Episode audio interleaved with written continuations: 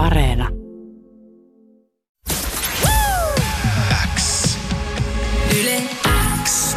Yle X. Teppo Vapaus. Uuden musiikin rock show. Kuuluu sulle. Tervetuloa eka kertaa Yle Xn Rock Showhun Antti. Kiitos paljon. Kiitos kutsusta. Millaiset on tota, omat tunnelmat ja oma suhde tähän viikon päästä julkaistavaan levyyn tässä kohtaa, kun tuohon taiteellisen työhön ei enää voi kajota ja itse asiassa siis just nyt tässä valtakunnan kanavalla yleisö pääsee ottaa makua tästä No niinpä. matskusta. No on se aika jännittävää. Kyllähän tässä aika jännit, jännityksellä odotan, että aika absurdiakin jopa, että kyllä tuntuu aika kaukaiselta se, se hetki, kun tota on lähtenyt tekemään vaikka ne ekat studiopäivät tai sitä, kun on ekat tapaamiset vaikka ollut tuosta bändin kanssa, että nyt lähdetään tekemään seuraavaa, niin tuntuu kyllä tosi kaukaiselta. Aika absurdi fiilis. Milloin tota, aikajanalle, jos menee, niin muistatko milloin masteri valmistuu? Onko tässä paljon jo etäisyyttä? Kyllä tässä on se kesän puolesvälissä kyllä valmistu, että tässä nyt on ollut aikaa sulatella. Oletko luukutellut sen jälkeen vai täysin sulkenut pois? Öm, kyllä mä kerran pari olen kuunnellut Vähän salaa. salaa ja vähän, että mitä on tullut tehtyä. No miltä se tässä kohtaa kuulostaa? No kyllä se, tota, kyllä se kuulosti ihan, ihan hyvältä. se, on, se on hyvä, hyvä juttu. joo, joo. Eli, eli ei ole semmoista mitään älytöntä tota, stressiä, että voi tota, kun pääsisi vielä parantelemaan. No kyllä sitä nyt tuntuu, että sitä ö, hinkattiin siinä määrin, että ei sitä olisi parempaa ainakaan tullut, jos sitä olisi vielä jatkanut. Kyllä. No sä kerroit tota, tuossa Yle.fi muutama päivä sitten julkaistussa mittavassa hienossa artikkelissa tehneessä vaahtosammuttimen kokoisena ekoi omia biisejä niin kuin leikki englanniksi. Ja miten biisin kirjoittaminen seitsemänvuotiaana eroaa biisin kirjoittamisesta nyt on about kolmekymppisenä, eikö vaan? Ja mikä on leikin rooli luovassa työssä nykyjäänsä? Öm, no kyllähän se vähän erilaista on nykyään. tota, silloin tosiaan mä tein tota, alle seitsemänvuotiaana mä tein tämmöisellä pseudoenglannilla kappaleita ja mulla oli, mä muistin ne kaikki, mulla oli joku parikymmentä biisiä ja sitten tota koitin. Eli niin kuin remu. Joo, kyllä, joo. Oliko se Remo. jotain tyyppistä musaa silloin vai oli, oli, oliko sekin Öm, remu? Ihan kaikenlaista, mutta suurin osa niistä oli kyllä plagiaatteja. Mä täysin ne myöhemmin, että ei Niin, ne ollut, niin, joo. ollutkaan mun omia biisejä. Mä vaan luulin niin. Että nykyään sitten pidän toisten tekijän oikeuksista huolta ja tota, enemmän mä teen kyllä sitten instrumenttien kanssa kuin pelkästään laulaen tota, biisejä. Pakko kysyä, että muistaaksä että mitään sieltä tota skidaa, että sun, niinku, oliko sulla jotain hittibiisiä, mikä jäi itselle? Mä nimittäin muistan, mä oon tehnyt täysin samaa. Mä kyllä hain myös sitten niinku nimiä niinku sanakirjasta ja tällä, että mulla oli esimerkiksi semmoinen oli hirveän hauska biisi kuin Shitting Bull. Sitten mulla oli Nothing Ever Happens, mikä oli uu, Nothing Ever Happens, uu, Nothing Ever Happens. Se oli mun niinku hitti. Muistaaksä mitään sun stygei tuolta Öö, lapsuudesta? Mä en muista, mutta yksi biisi oli kyllä Aban, Aban yksi, tai joku biisestä. Ja et, et ky, mä en, luojan kiitos en muista niitä. No hei, mennään tähän biisien kirjoittamiseen sen verran, että ne on yksinkertainen, mutta laaja kysymys. Onko biisien kirjoittaminen sulle lähempänä niin kuin raakaa ysistä viiteen duunia vai tämmöistä romanttista inspiroitumista? Hmm. Öm, mun mielestä tuntuu, että jokainen biisi kyllä syntyy tosi eri tavalla. Että mulla ei edelleenkään oikein kärryä siitä, että miten niitä, miten niitä oikein tehdään. Välillä se tuntuu tosi, tosi vaikealta, että voi käyttää siihen johonkin kappaleeseen sen just ysistä viiteen ajan vaikka kaksi viikkoa sitten sit, siltikään tule mitään ja sitten välillä se voi, jos jonakin kauniina iltapäivänä viiden jälkeen syntyä parissa tunnissa. Että se on kyllä tosi erikoista touhua. Pystytkö sä istumaan alas ja kirjoittamaan biisin? Onko sillä tullut joskus jotain hyvää? Vai syntyykö hyvät enemmän sillä kävelyllä suure, joku suurempi voima löi tämän päähäni? No tossakaan ei ole mitään logiikkaa. Et välillä niin kuin väkisin runnomalla tehdyt kappaleet, niistä tulee ihan hyviä.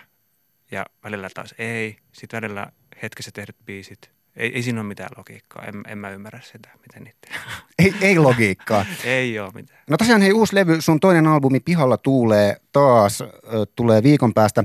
Mä oon usein maalannut mun vieraille täällä Litku Klemetin levyntekometodin kautta kysymystä siitä, että miten sinä teet albumin. Sanna on kertonut mulle, Sanna Klemetti siis on kertonut mulle täällä haaveilevansa aina tosi tarkasti levyn etukäteen, eli niin kuin piirtää sille nimen, piirtää kansikuvan, keksii biisien nimet, jopa biisijärkit herkän ja lähtee sitten toteuttamaan visio ylhäältä alaspäin. Andy McCoy taas mun vieraana Dumasten työtavan, koska dumaaminen tietysti on aina kelpo tapa lähestyä asiaa mitä hyvänsä. Andy kertoo vaan tekevänsä biisejä sitten kun lähtee ja keräävänsä lopuksi parhaat biisit yhteen. Miten Antti Aution albumi rakentuu? Onko se tämmöistä ylhäältä alaspäin vision toteuttamista vai epämääräistä keräilyä? No musta tuntuu, että mä en ole sillä tavalla kauhean konkari ehkä niin kuin nämä tyypit, niin on kuitenkin vähän enemmän levyjä, mutta nämä, vaikka tässä, kyllä niin kuin näissä kahdessa levyssä musta tuntuu, että niissä on ollut vähän tämmöinen litkumainen niin kuin tapa aluksi, mutta sitten mä oon tuntuu, että mä oon vähän epäonnistunut siinä mun suunnitelmassa, mutta se on mun mielestä kuuluu niin kuin taiteelliseen prosessiin, että, että se muuttuu siinä matkalla. Että se päässä kelattu ajatus ei välttämättä olekaan paras tapa tuoda se asia maailmaan. Pystytkö muistamaan tässä kohtaa esimerkiksi nyt, jos mietitään pihalla tuulee taas, eli että mikä se on se ollut se alkuvisio ja miten se on merkittävimmin muuttunut matkalla? Pystyykö sitä hahmottamaan tässä kohtaa? No ehkä merkittävimmät on semmoisia, että mulla saattoi olla muutamia biisejä jo valmiina silloin, kun sitä lähdettiin tekemään ja sitten sieltä esimerkiksi poistui muutamia biisejä, jotka oli jo äänitetty. Että kyllä se, mä tein biisejä niin kuin koko sen levytysprosessin aikana.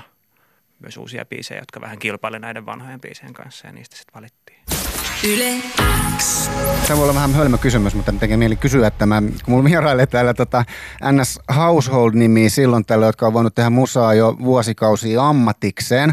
On aina kiinnostavaa lähteä heiltä kyselemään NS ammattitaiteilijan arjesta, josta itse en tiedä mitään. Mä teen nyt härskin ennakko jonka saa toki erittäin mieluusti myös lytätä saman tien, mutta mun ennakko on, että sä nousevana artistina et ehkä pysty vielä elämään musiikilla. Kumminkin sua jo hypetetään, keikat on valmista kauraa, kuten musiikkikin toki. Tuossa nyt tosiaan just yle.fi teki ison artikkeli ja näin edespäin. Millainen on kriitikkojen ja kriittisen yleisön jo hypettämän, mutta ei isoa läpimurtoa tehneen indie-artistin todellisuus siitä kulmasta, että miten saa räävittyä toimeentulon kasaan? Kiinnostaa myös, onko taiteella eläminen sulle selkeä tavoite ja pyrkimys elämässä vai miten ajattelet tästä puolesta? Oli vähän epämääräinen, Oho, mutta saako siitä hien, kiinni? Hieno kysymys, hieno ja laaja kysymys. Tota, kyllä, tota, mitäköhän tähän nyt vastaisin? Mä teen, mä teen, mä teen tota, myös näyttelijän töitä. Et kyllä mä niin kuin näillä, näillä mun taide, taideprojekteilla niin Tämä on iloinen ele, elelen. tota, se on tosi kivaa ja kyllä, öö, joo, e, kyllä, vastaus kysymykseen, että joo, mukavaa elämää elellä.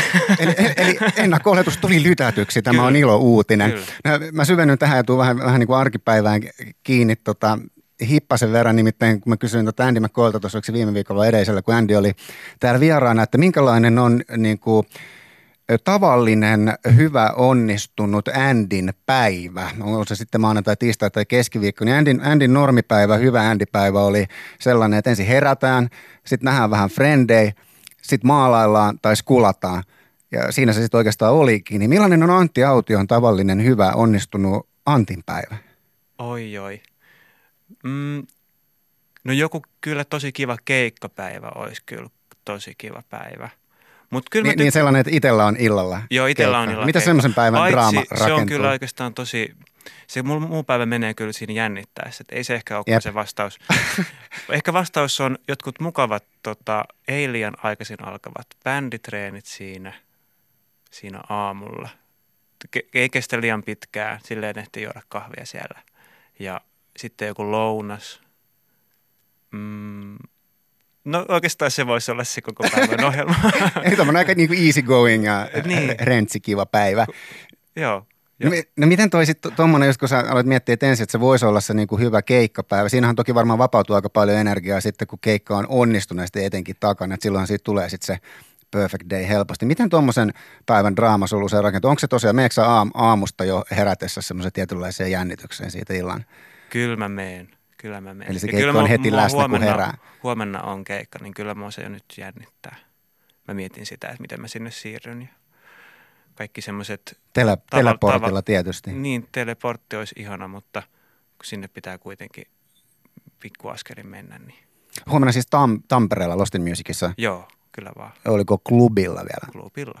tar- tarkemmin ottaen. No hei, puhutaankin keikkailusta hetki. Tota, mä oon monesti puhunut täällä vaikkapa Olavi Uusivirra ja Mara Bolsin kanssa, muistaakseni myös Litku Clementin kanssa siitä, että kuinka he lavalle mennessään heittää itsensä, oman itsensä päälle herkästellä se eräänlaisen teatraalisen lavaeläimen rooli. Olavi ei tarvitse Olavi ei vaan nimeä, mutta Litku ja Mara on niin kuin lava, lavaeläimiä, näin on itse sitä kuvannut.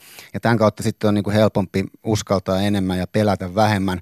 Olavin Maria Litkunkin tapauksessa show on suurimmaksi osaksi tämmöistä vähän niin kuin rock'n'rollia, ekstaattista nostatusta ja tanssin ja pogoilunkin luomista. Antti Autio Musan pohjavire on näihin verraten hyvin hauras, herkkä, hidas, hitaasti rakenteleva ja rakentuva. Miten tällaisen niin erittäin herkän musiikin kohdalla luodaan vuorovaikutusta yleisöön? Tai yleisemmin, mitkä on tärkeimpiä asioita onnistuneessa keikassa, tai sitten taas mitkä asiat herkimmin pilaa tunnelmaa? Tota, mä, kyllä, kyllä mä ajattelen, että aina kun joku henkilö menee jonnekin lavalle tai keikalle, niin kyllä siinä tulee väistämättä joku vähän kohotettu fiilis, että kyllä siitä tulee se, niin kuin vaikka yrittäisikin olla oma itsensä, niin siinä tulee kuitenkin joku vähän rooli. Ja se on vaan siitä asetelmasta, että katsotaan jotakin. Mutta tota, Mietitkö sä tietoisesti, mä kysyn väliin ollenkaan tuommoista, että nyt menen lavalle, että onko sulla joku rituaali välissä tai onko sulla tämmöinen tietoinen kela? Että... En mä mieti sitä. Mä koitan niin itse vaan rauhoittua, rauhoittua siihen, siihen tilanteeseen, mikä siitä niin tulee ja luoda jonkun kontaktin siihen yleisöön. Se on se mun, mun tapa. Miten sitten sellaiset tilanteet, kun musiikki on hiljaista, suurin osa paikalla olevasta yleisöstä tietysti toivottavasti aina on sellaista musiikkia varten, mutta kun se ei aina ole niin yksinkertaista, niin tuommoisessa kamassa aika herkästi pienikin hälinä kyllä vaikuttaa sekä varmasti niin kuin artistin että yleisön kokemukseen. On, onko se todellinen haaste? On se, mutta sitten mä myös ajattelen se jotenkin, koitan olla lempeä myös itseäni kohtaan, mutta myös niitä katsojia, että, että kyllä siinä saa nyt olla – jos on tullut paikalle, niin kyllä se nyt saa olla. Tota, saa puhuukin. Saa puhuukin ja, ja olla niin kuin on, kunhan nyt on vaan käyttäytyy kunnioitettavasti niin kuin, ei ole törkeä, mutta muuten saa olla niin kuin haluaa. Ja sitten, mutta välillä mä teen sellaista, että mä soitan niin kuin tahalteen mahdollisimman hiljaa. mutta tota, ei, ei se niin kuin mua häiritse – Eikö aika voimakas keino sitten se vielä entisestään hiljentäminen, että sehän saa, no, nostaa sun Joo. oman puheen, jossa yleisössä olet höpisiä, niin nostaa sitten esille ja saattaakin pysäyttää ja hiljentää. Näinpä. Kyllä. No hei keikkoja, tota, tosiaan hyvät kuulijat, Antti Autio Yläksellä Teppo Vapauden vieraana ja me fiilistellään tässä etukäteen jo viikko etupotkulla. Pihalla tuulee taas albumia. Sen perään Antti on siis nyt jo huomenna klubilla Tampereella Lost Musicissa keikolla. Sitten siitä eteenpäin albumin perään. Siellä oli ainakin Oulu, Jyväskylä, Turku, Lahteen, Tamperetta uudestaan, Helsinki ja näin edespäin. Antti, mitä, tai minkä takia ihmisen kannattaa tulla elämässä vähintään kerran Antti Aution keikalle? Löytääkö sieltä kumppanin? Oh, on, on muuten tota löydettykin. Mä oon kuullut, että on löydetty, niin joo. Ensimmäinen konkreettinen vastaus tähän kysymykseen, että joo, löytää Kyllä, ja näin todella tapahtuu. Näin on tapahtunut. Tunnetko tarinaa sen pa- Kyllä mulle, mulle kerrottiin, että ne on tavannut mun keikalla. X. Yle X. Yle X. Teppo Vapaus. Uuden musiikin rock show. Kuuluu sulle.